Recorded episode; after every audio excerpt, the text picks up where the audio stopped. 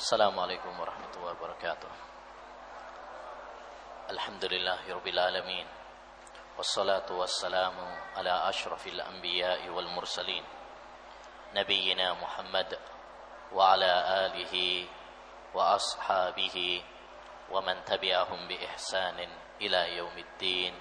أما بعد أيها الإخوة والأحوات kaum muslimin wal muslimat rahimani wa rahimakumullah.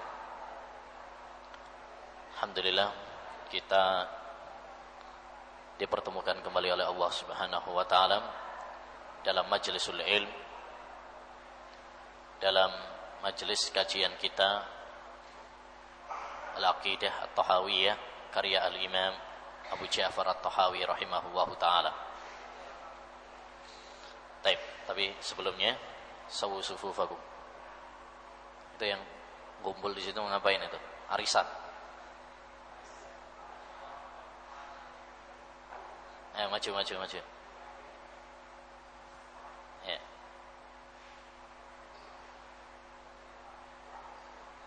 Itu yang apa? Nah. Ya.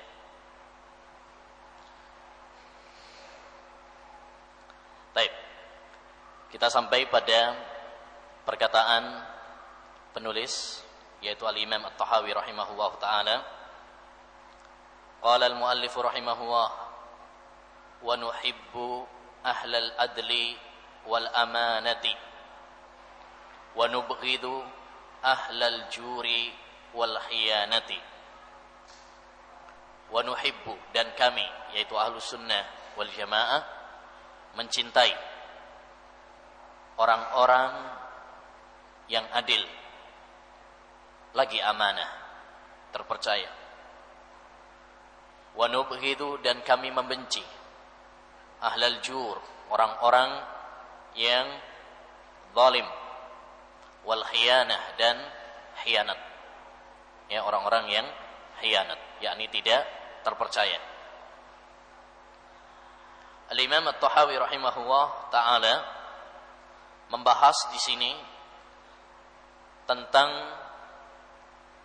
cinta kepada orang-orang yang beriman dan benci kepada orang-orang yang zalim, orang-orang yang fasik sesuai dengan kadar kefasikan mereka.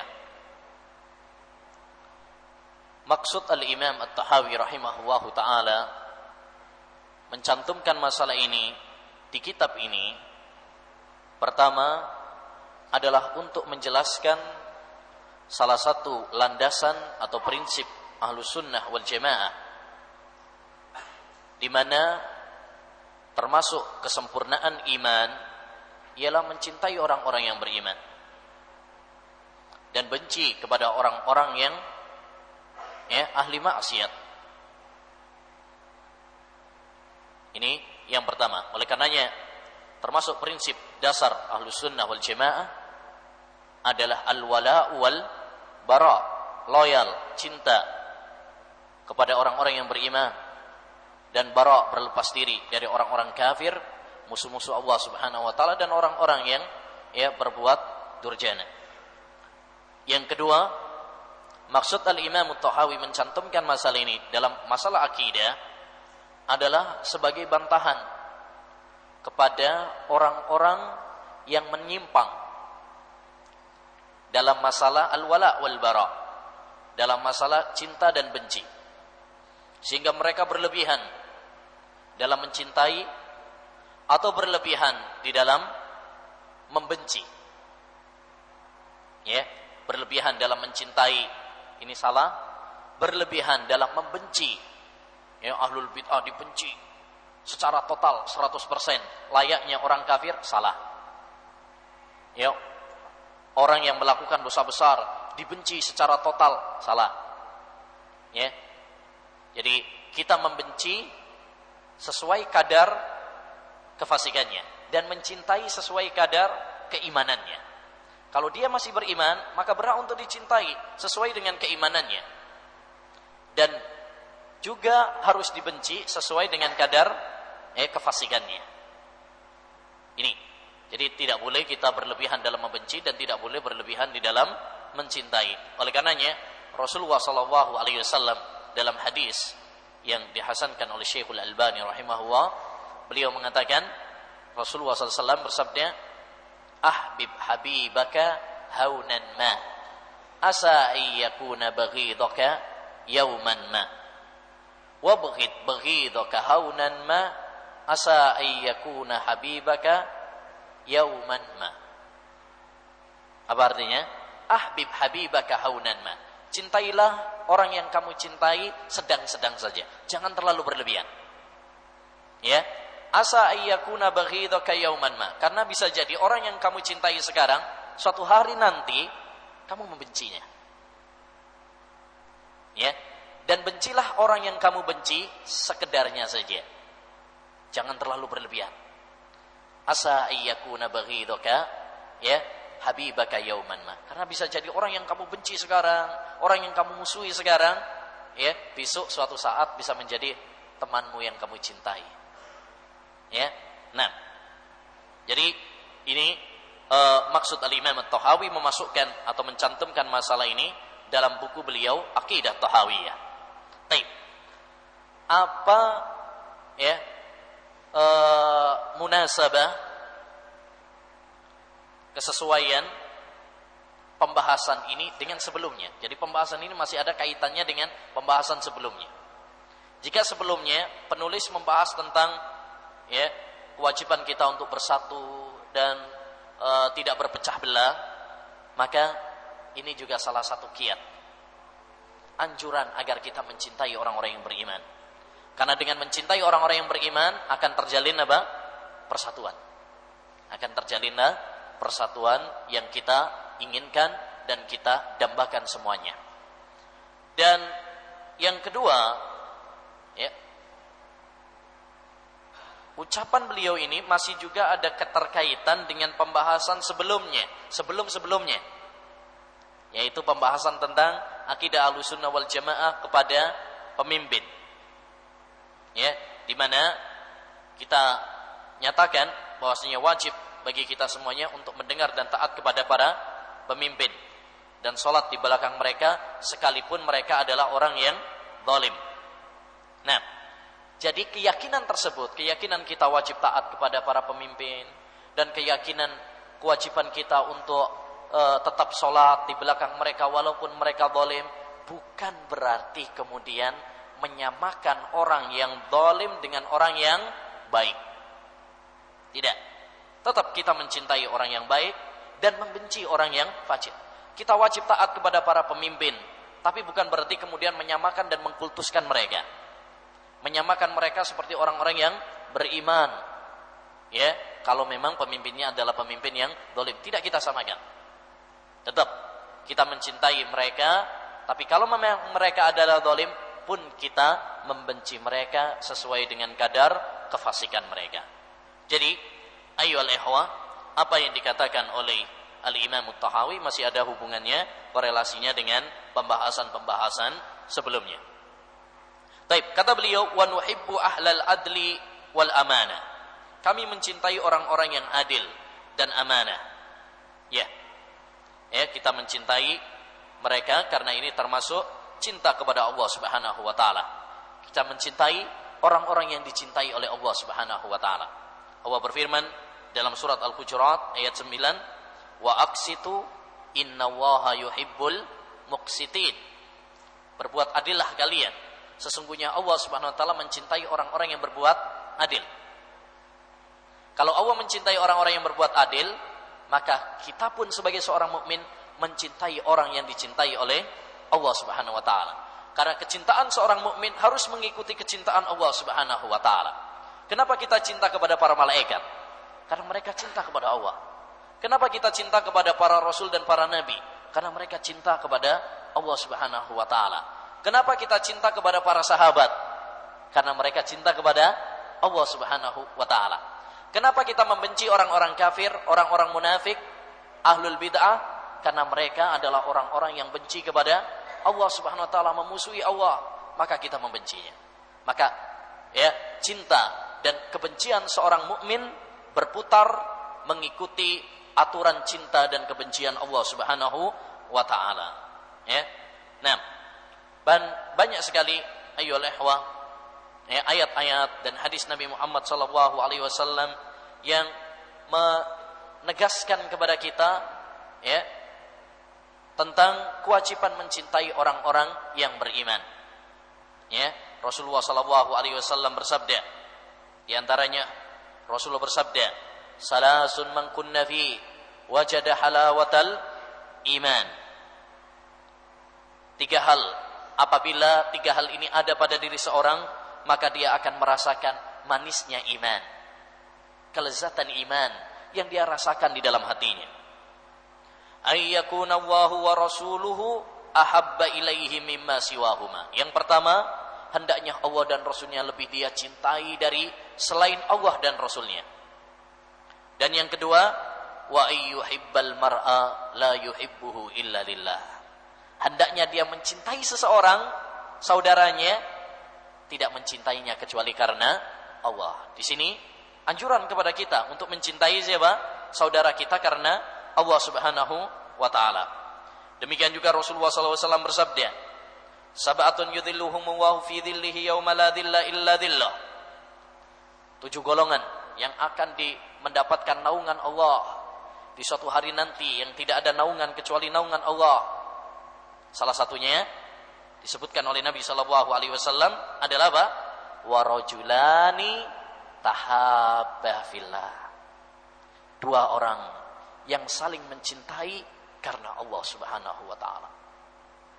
Demikian juga di antara hadis yang menunjukkan hal ini Rasulullah sallallahu alaihi wasallam bersabda, "Walladzi nafsi biyadihi la tadkhuluna al-jannah hatta tu'minu wala tu'minu hatta tahabbau kata Nabi demi zat yang jiwaku berada di tangannya kalian tidak akan masuk surga sampai kalian beriman.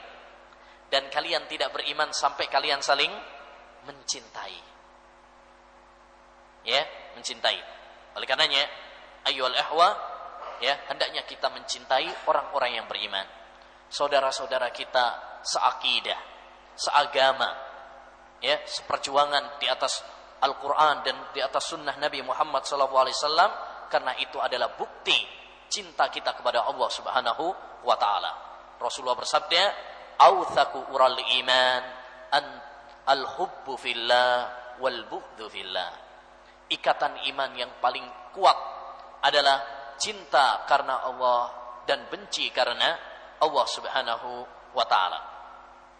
Kemudian wa nubghidu ahlal juri wal khiyana dan kita membenci orang-orang yang ya maksiat, ahli maksiat dan khianat. Ya. Kenapa? Karena Allah membenci mereka. Allah tidak mencintai mereka, maka kita pun tidak mencintai dan kita membenci mereka. Allah Subhanahu wa taala misalkan berfirman dalam surat Al-Qasas ayat 77, "La yuhibbul mufsidin." Sesungguhnya Allah Subhanahu wa taala tidak mencintai orang-orang yang membuat kerusakan. Atau dalam surat Al-Hajj ayat 38 Allah berfirman, "La yuhibbu kulla khawanin kafur." Sesungguhnya Allah tidak mencintai orang-orang yang khianat. Ya, dan orang-orang yang kufur. Kalau Allah tidak mencintai mereka, berarti membenci. Dan kita wajib membenci orang yang dibenci oleh Allah Subhanahu wa taala. Karena tadi sudah kita katakan, cinta seorang mukmin berputar kepada kecintaan Allah Subhanahu wa taala, mengikuti kecintaan kepada Allah Subhanahu wa taala. Kebencian seorang mukmin terikat kepada kebencian kepada Allah Subhanahu wa taala. Ya. Oleh karenanya, ayyuhal ihwa, manusia dalam masalah ini terbagi menjadi tiga golongan. Yang pertama adalah golongan yang wajib kita cintai secara mutlak. Total. Wajib kita cintai mereka secara total. Yaitu wali-wali Allah Subhanahu wa taala. Siapa wali Allah? Ya, alladzina amanu wa kanu yattaqun, yaitu orang-orang yang beriman dan bertakwa kepada Allah Subhanahu wa taala. Maka para kekasih Allah Subhanahu wa taala tersebut yaitu orang-orang yang beriman dan bertakwa wajib kita imani, wajib kita cintai secara total. Baik. Yang kedua, golongan yang wajib kita benci secara total yaitu para musuh Allah Subhanahu wa taala seperti orang-orang kafir atau munafik. Itu orang-orang yang keluar dari agama Islam, musuh-musuh Allah Subhanahu wa taala. Yang ketiga, golongan yang dicintai, yang kita cintai, tapi juga kita benci. Jadi mendapatkan porsi cinta sekian persen, tapi juga mendapatkan porsi kebencian sekian persen. Jadi dia dicintai dan dia juga dibenci. Yaitu seorang yang beriman tapi dia fasik. Orang dia masih Islam, tapi dia fasik, suka melakukan dosa, ya, suka melakukan bid'ah, tapi tidak secara total. Oleh karenanya kita mencintainya karena dia masih muslim. Kita mencintainya karena keislamannya, karena keimanannya. Namun kita juga membencinya karena kemaksiatan yang dia lakukan, karena dosa yang dia kerjakan. Sehingga terkumpul pada orang tersebut cinta dan kebencian. Ya, berbeda dengan orang-orang khawarij. Orang khawarij membenci secara total. Orang orang yang melakukan dosa besar ya dibenci secara total, dianggap seperti orang kafir. Nah, ini salah. Ada orang yang kebalikannya, sebaliknya orang-orang Murji'ah menganggap pelaku dosa pelaku dosa besar itu adalah orang yang dicintai secara total. Sempurna imannya, ini juga salah.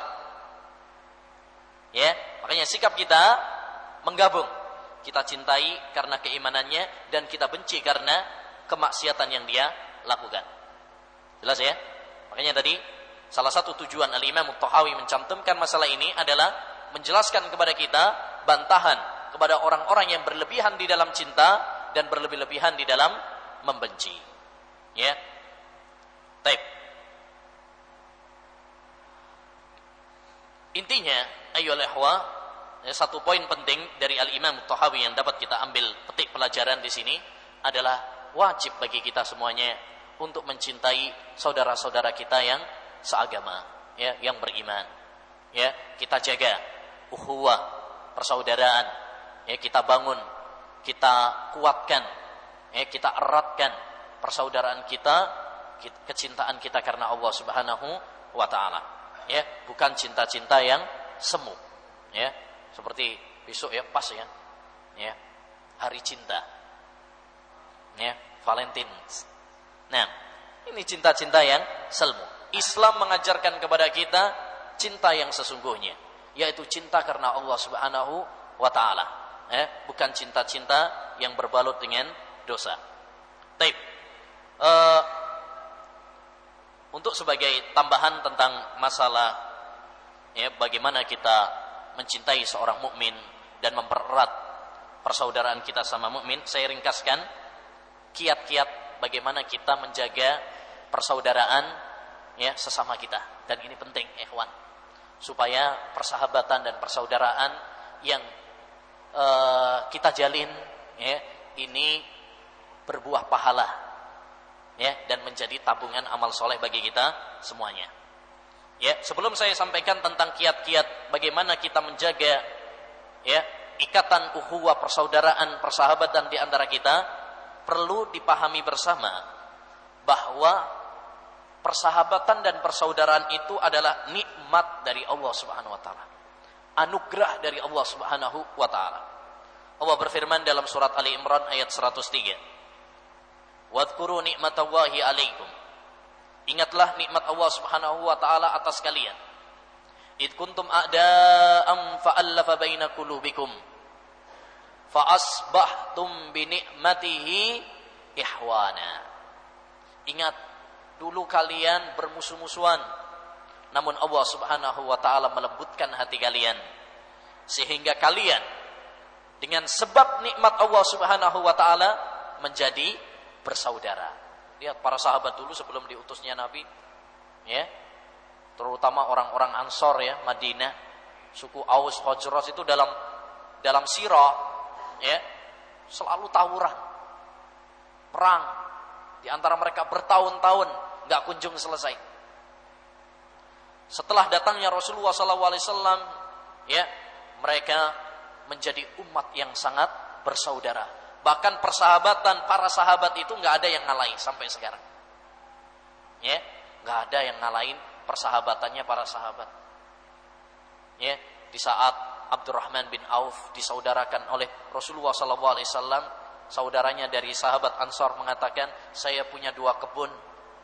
Ya, silahkan kamu pilih kebun itu saya akan berikan kepadamu. Saya punya dua istri, pilih mana yang kamu sukai, saya akan ceraikan untuk kamu. Subhanallah. Ya, itu persaudaraan para sahabat Nabi Shallallahu Alaihi Wasallam. Nah, bagaimana kita bisa memperkuat dan memperkokoh persahabatan di antara kita? Ya, nah, kita juga di sini, masya Allah, eh, pesantren ya itu salah satu wadah untuk mempererat persaudaraan antum bisa ketemu teman antum dari berbagai seantero dunia weh dunia Indonesia ya dari Sabang sampai Merauke. Antum bisa ketemu. Mungkin kalau antum nggak mondok antum nggak bisa kenalan sama mereka semuanya. Kita ditemukan di tempat seperti ini ini perlu kita jaga. Ya ini persaudaraan dan persahabatan anugerah dari Allah Subhanahu wa taala. Namun persaudaraan dan persahabatan tentu bukan hanya sampai di sini saja. Ntar kalau sudah keluar dari pondok bukan sahabat lagi, bukan. Ya, bahkan biasanya ngangenin loh. Ya, kalau sudah selesai dari pondok kangen ya, sama eh, teman-teman kita dulu. Nah, bagaimana caranya? Satu, bangun persahabatan dengan niat yang tulus, yaitu karena Allah Subhanahu wa taala. Ini pondasi penting kiat yang paling utama yaitu memperbaiki apa? niat. Karena niat sebagaimana kata Syekhul Islam apa? An-niyatu lil amali karruhi lil jasad kata Syekhul Islam. Niat itu bagi suatu amalan dan mencintai saudara itu adalah amalan. Niat bagi suatu amalan ibaratkan nyawa bagi badan manusia. Gimana? nasib badan kalau dicabut nyawanya. Gak ada artinya. Demikian juga amal seseorang kalau tidak dilandasi sebuah niat yang tulus, gak ada artinya. Ya, jadi bangunlah persaudaraan dan persahabatan kita karena Allah Subhanahu wa taala, bukan karena tujuan-tujuan dunia. Makanya dalam hadis tadi apa, ikhwan? Ya, wa ayyuhibbal mar'a la yuhibbuhu illa lillah. Dia mencintai saudaranya tidak mencintainya kecuali karena Allah. Warajulani tahaba billah. Dua orang yang saling mencintai karena Allah. Karena Allah, bukan niat-niat yang yang lain. Ya, makanya jangan sampai kita eh bersahabat sama teman. Kenapa? Wah, ini banyak duitnya ini suka jajanin ya. Karena kalau kita niatnya seperti itu, entar kalau dia nggak lagi punya duit, nggak teman, ini bahaya. Ya, Nah, atau kita teman sama dia, wah dia punya adik di akhwat nih, dideketin. Ntar kalau adiknya diambil sama orang nggak nggak temen lagi, Iya, jangan sampai seperti itu. Nah, jadi eh, ini fungsinya kenapa kita harus membangun cinta kita karena Allah Subhanahu wa taala. Karena cinta yang dibangun di atas karena Allah langgeng, kuat, kokoh. Ya, beda sama ya seorang yang membangun persahabatan atau persaudaraan hanya sekedar karena keuntungan duniawi. Hanya banyak orang yang uh, menjalin kebersamaan hanya karena keuntungan duniawi. Wah ini ada ikatan bisnis. Kalau bangkrut ya bukan teman lagi. Ya. Nah, karena hanya sekedar keuntungan duniawi. Nah, kita jangan sampai seperti itu. Yang kedua. Ya, yang kedua kiat untuk menjaga persaudaraan, persahabatan adalah hendaknya kita saling ya mencintai, membantu dan melengkapi. Ya. manusia diciptakan oleh Allah Subhanahu wa taala berbeda-beda. Ada yang miskin, ada yang kaya. Ada yang pintar, pintar banget, ada yang goblok banget, ada yang sedang-sedang, ya. Uh, semuanya itu adalah sudah suratan takdir dari Allah Subhanahu wa taala. Supaya apa? Supaya kita saling melengkapi antara satu dengan yang yang lain. Kalau semuanya kaya, ntar siapa yang mau kerja? Kalau semuanya pintar, siapa yang mau jadi murid? Ya, sudah pintar semuanya. Ya kan? Sebaliknya, kalau semuanya nggak pintar, siapa yang mau ngajarin? Nah, makanya salah satu fungsinya Allah Subhanahu wa taala membuat manusia berbeda berbeda ini adalah agar kita saling melengkapi. Saling membantu antara satu dengan yang lain. Nah, sebagai seorang sahabat, ya, bantulah sahabat yang kekurangan. Kita saling melengkapi. Jangan saling mencakar antara satu dengan yang yang lain. Tapi saling melengkapi. Rasulullah SAW bersabda, "Irhamu man fil ardi yarhamkum man fis sama." Sayangilah yang di muka bumi, niscaya Allah yang di atas langit akan menyayangi kalian. Terutama sesama para penuntut ilmu ya. Terutama lagi para ahlu sunnah wal jamaah. Ya ingat wasiat Hasan al Basri apa? Ya ahlu sunnah tarahamu fima bainakum fa innakum aqallun nas. Wahai ahlu sunnah hendaknya kalian saling mencintai di antara kalian. Karena kalian itu orang yang paling sedikit jumlahnya jangan udah dikit tengkar aja. Ya engkar aja. Ini orang yang uh, tidak mengerti.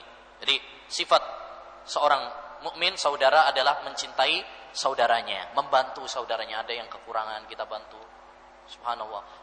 Ya inilah persaudaraan yang hakiki. Innamal mu'minuna ihwa orang yang beriman itu bersaudara. Yang namanya saudara membantu.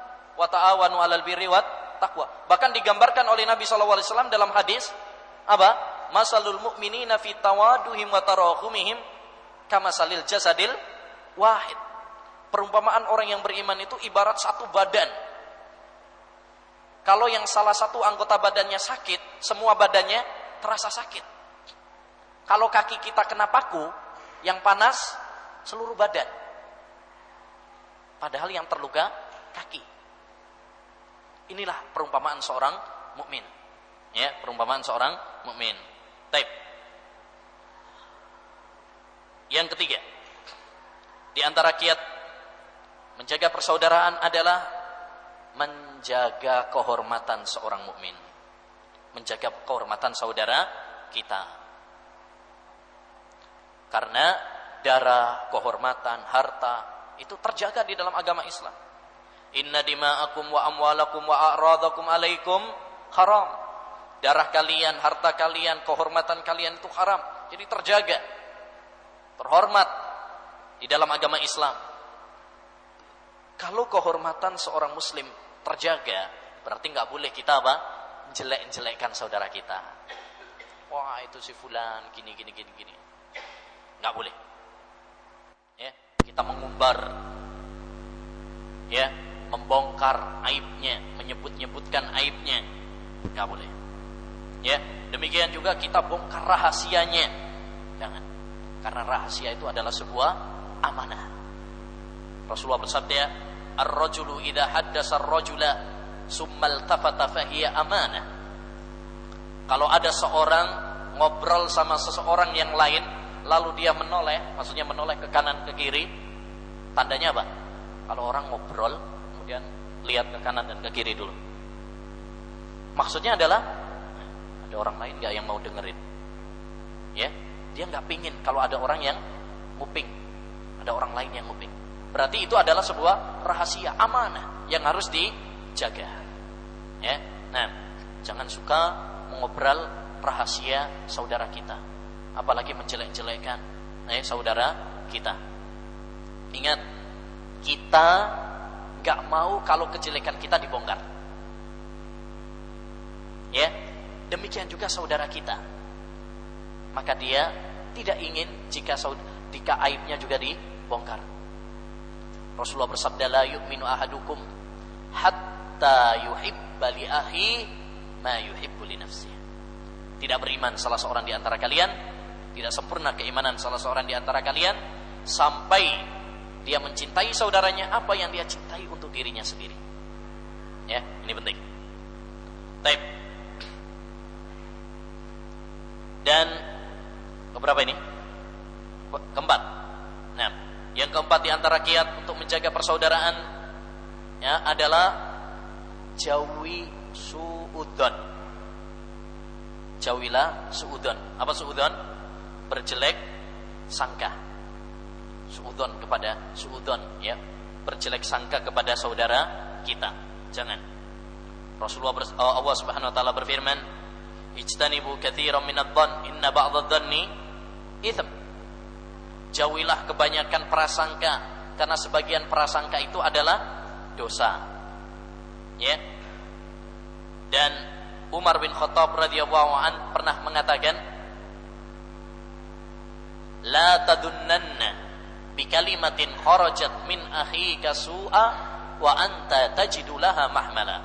Kata Umar bin Khattab, janganlah kamu menyangka suatu kalimat yang keluar dari saudaramu dengan prasangka yang jelek selagi kamu bisa mencari jalan keluar darinya. Artinya, kalau kamu bisa memahaminya kepada arah yang baik, kenapa kamu me menyangkanya dengan arah yang jelek?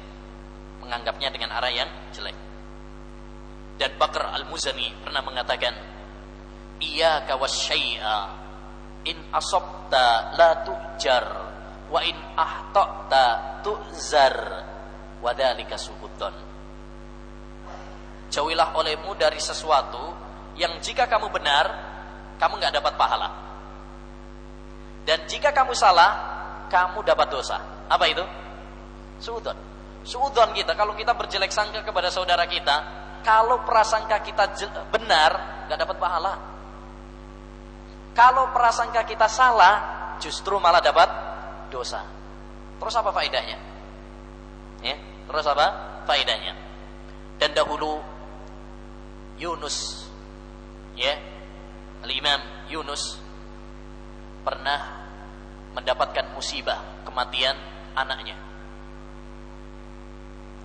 Lalu dikatakan kepada beliau, Ibnu Aun lam ya'tik. Sahabatmu Ibnu Aun Al-Imam Ibnu Aun ya dia tidak datang menjengukmu takziah kepadamu. Ya maka apa jawaban Yunus? Innana idza sadaqna fi mawaddati ahadin la yadurruna alla sesungguhnya kita kalau memang sudah benar-benar bersaudara bersahabat. Nggak masalah kalau dia apa? Nggak datang. Ya ini apa? Ya khusnudzon ya mungkin ada udur mungkin apa? Ada e, halangan dan sebagainya. Demikian. Jangan kita itu selalu membayangkan ya suudon wah ini sih kita nikah nggak datang. Wah ini bukan sahabat sejati ini. Masanya di hari yang spesial seperti ini. Sekali lagi lah dalam seumur hidup Masa nggak datang? Sahabat macam apa itu? Jangan seperti itu. Ya Jangan. Ya Taib. Selanjutnya Yang kelima. Hindari debat kusir. Ini untuk menjaga persaudaraan. Supaya Ya Persahabatan dan persaudaraan ini nggak runtuh Hindari debat kusir. Debat-debat yang gak ada faedahnya, kawan. Tinggalkan. Kenapa? Karena sering kali orang debat, debat, debat kusir gak ada faedahnya, akhirnya berantem. Debat. Mana lebih dulu? Ayam apa telurnya? Ayam. Ya, enggak telur dulu. Ya. Nah, akhirnya kemudian apa? Saling tensinya tinggi, ya, berantem, Terus apa faedahnya? Emang kalau ayam dulu apa faedahnya? Emang kalau telur dulu apa faedahnya? Al ilmu bihi la fa wal jahlu bihi la yadur. Ya. Mengilmui tahu jawabannya nggak ada faedahnya juga. Kita bodoh tentang jawabannya juga nggak masalah. Tuh, debat-debat yang nggak ada faedahnya hindari. Ya. Kalau memang kita berdebat dalam masalah-masalah ilmiah nggak ada masalah, tapi dengan adab-adabnya. Ya, dengan niat untuk mencari apa? Kebenaran. Nggak masalah, antum debat misalkan masalah, oh ini dibaca rofa atau nasab atau jer. Tapi yang ilmiah. Kemudian apa? Eh, saling berlapang dada. Kalau yang benar ya kita ikuti. Oh, ini kan sudah ada aturannya. Ini dibaca rofa karena begini gitu ya. Sudah ada. Jadi nggak perlu kemudian saling bermusuhan. Dan kemarin sudah kita sebutkan, hilaf apa pun, perbedaan pendapat apa pun, kalau sudah sampai menjurus kepada permusuhan, jadinya apa? Tercela. Jadinya tercela. Walaupun itu awalnya adalah perbedaan-perbedaan yang diperbolehkan. Ya, perbedaan misalkan ketika sedekap, ya, sedekap, eh, ketika kita iktidal, sedekap ataukah irsal.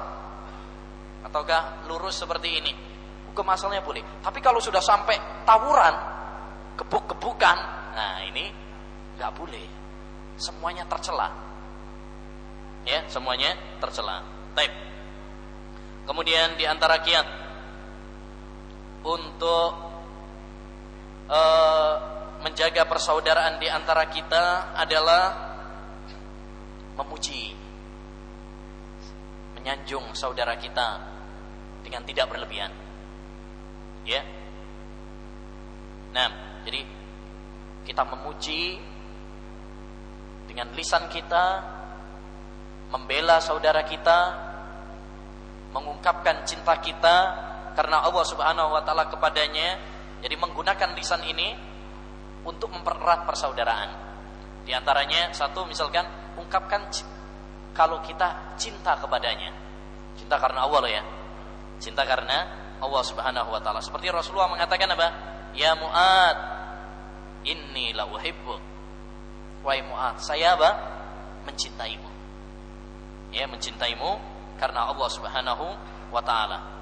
Nah, bahkan Rasulullah SAW mengatakan idza ahabba ahadukum akha falyu'limhu. Ya. Kalau seorang di antara kalian mencintai sahabatnya, kabari dia. Sampaikan saya mencintaimu karena Allah. Karena kalau temannya itu tahu si fulan mencintainya karena Allah Subhanahu wa taala, ini akan bisa mempererat, mempererat, memperku, memperkuat apa? persahabatan. Apalagi kalau sudah apa? lama pisah, gitu ya. Ya udah lama pisah, jarang sudah nggak pernah ketemu lagi padahal dulu apa? selalu sendagurau, selalu eh, apa namanya? akrab sekali kalau sudah terpisah, kita apalagi sekarang gampang kan ada telepon, ada SMS, kita sampaikan saya mencintaimu karena Allah, uhibbuka fillah. Ini akan menjadikan apa? Hati seorang bisa apa? Terbang. Ya. Nah, yang kedua juga adalah apa? Caranya menggunakan lisan kita dengan terima kasih kepadanya. Ya, Rasulullah SAW bersabda apa? Eh, la yashkuru man la yashkurun nas. Tidak bersyukur kepada Allah orang yang tidak berterima kasih kepada manusia. Teman antum bantu, ucapkan terima kasih syukron. Ya. Kalau antum salah bilang afwan. Nah, begitu. Maaf. Jangan ya ada orang yang sudah kita sudah dibantu sama dia, enggak ada ya terima kasih, nggak ada syukron, ya, nggak ada, yes, nggak ada. Ini akhirnya apa? Ambar, ya, ambar. Baik. Kemudian juga yang paling penting, ikhwan, adalah kita memahami perasaan dia. Ya, pahami perasaan dia. Ya, memahami perasaan dia. Kalau dia sedang cerita, dengarkan baik-baik. Menjaga perasaan. Kadang-kadang teman, ya sahabat bisa retak gara-gara masalah-masalah yang sepele. Dahulu atau pernah mengatakan inilah astami'u kalam al-fata wa qad sami'tuhu qabla an yulad saya mendengarkan baik-baik ucapan seorang anak kecil seorang pemuda Padahal saya sudah dengar ucapan dia sebelum dia dilahirkan oleh ibunya di muka bumi. Saya sudah dengar. Tapi saya dengarkan baik-baik untuk apa? Menjaga perasaan. Nah ini juga kita. Ada teman cerita dengan penuh semangat, semangat 45 bahkan. Ya. Dengan entengnya antum bilang tinggalan zaman ya. Anak udah dengar. Sebelum antum bahkan ya, pecah hatinya. Ya retak. Nah yang keberapa ini? Tujuh ya? Tujuh ya. Tujuh. Ya. Suka memaafkan saudara atas kesalahan dia. Nah ini. Ini penting karena yang namanya orang pasti pernah apa? Salah. Kullu bani Adam khata wa khairul khata'ina at-tawwabun. Semua kita pasti pernah salah. Maka jadilah pemaaf. Jika saudaramu berbuat salah, ya, jangan kemudian menutup pintu maaf baginya. Ya, antum bilang sama dia, tidak ada maaf bagimu. Sabar itu ada batasnya atau kalimat-kalimat sejenisnya yang menutup apa? pintu maaf bagi dia. Ini tidak layak. Ya, semua orang pasti punya salah dan sebaik-baik manusia adalah yang suka memaafkan. Al-Qassar pernah mengatakan, "Idza zalla ahadun min ihwanikum fatlubu lahu sab'ina udra." Fa illam taf'alu fa illam taqbalhu qulubukum wa'lamu annal ma'iba fiikum. Jika salah seorang di antara kalian tergelincir berbuat salah, maka apa? Ya, maafkan dia. Carilah untuknya 70 alasan. Jika hatimu tidak menerimanya, tetap nggak bisa menerima, nggak bisa memaafkan dia, maka ketahuilah bahwa yang sedang bermasalah adalah kamu sendiri ya, yang sedang bermasalah hatimu yang perlu diobati, yang perlu dibawa ke bengkel. Nah, untuk diperbaiki. Nah, jadi ini ayo ikhwah tentang masalah cinta karena Allah dan benci karena Allah Subhanahu wa taala dan kiat-kiat supaya bisa menjaga apa?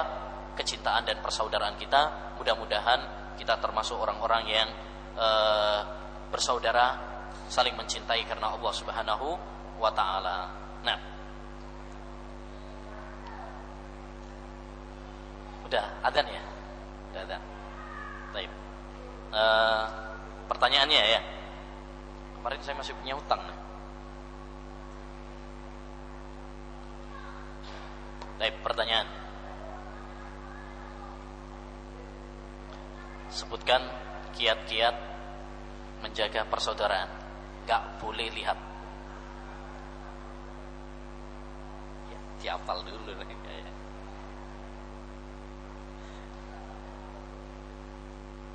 Ayo. Ayo. Eh? Hadiahnya ya niatnya wah ini niatnya hadiah kalau gini kan tadi niatnya niat itu seperti nyawa loh wah. niatnya hadiah tanya hadiahnya tuh anak MSW ini eh ditunjuk aja ya sopo ya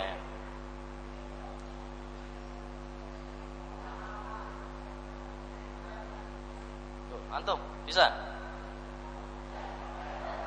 Eh. Beneran? Serius? Iya. Ke depan, ke depan biar kedengaran. Bangun persaudaraan dengan niat. Ya, bagus. Hah? Ya, menjaga kehormatan saudaranya.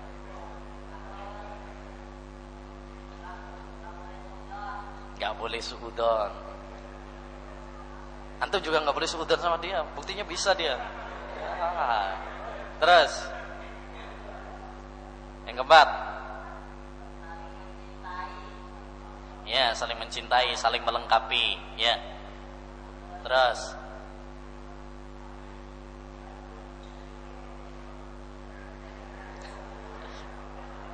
Jangan ketawa. Kamu bisa. Ayo, Indonesia bisa.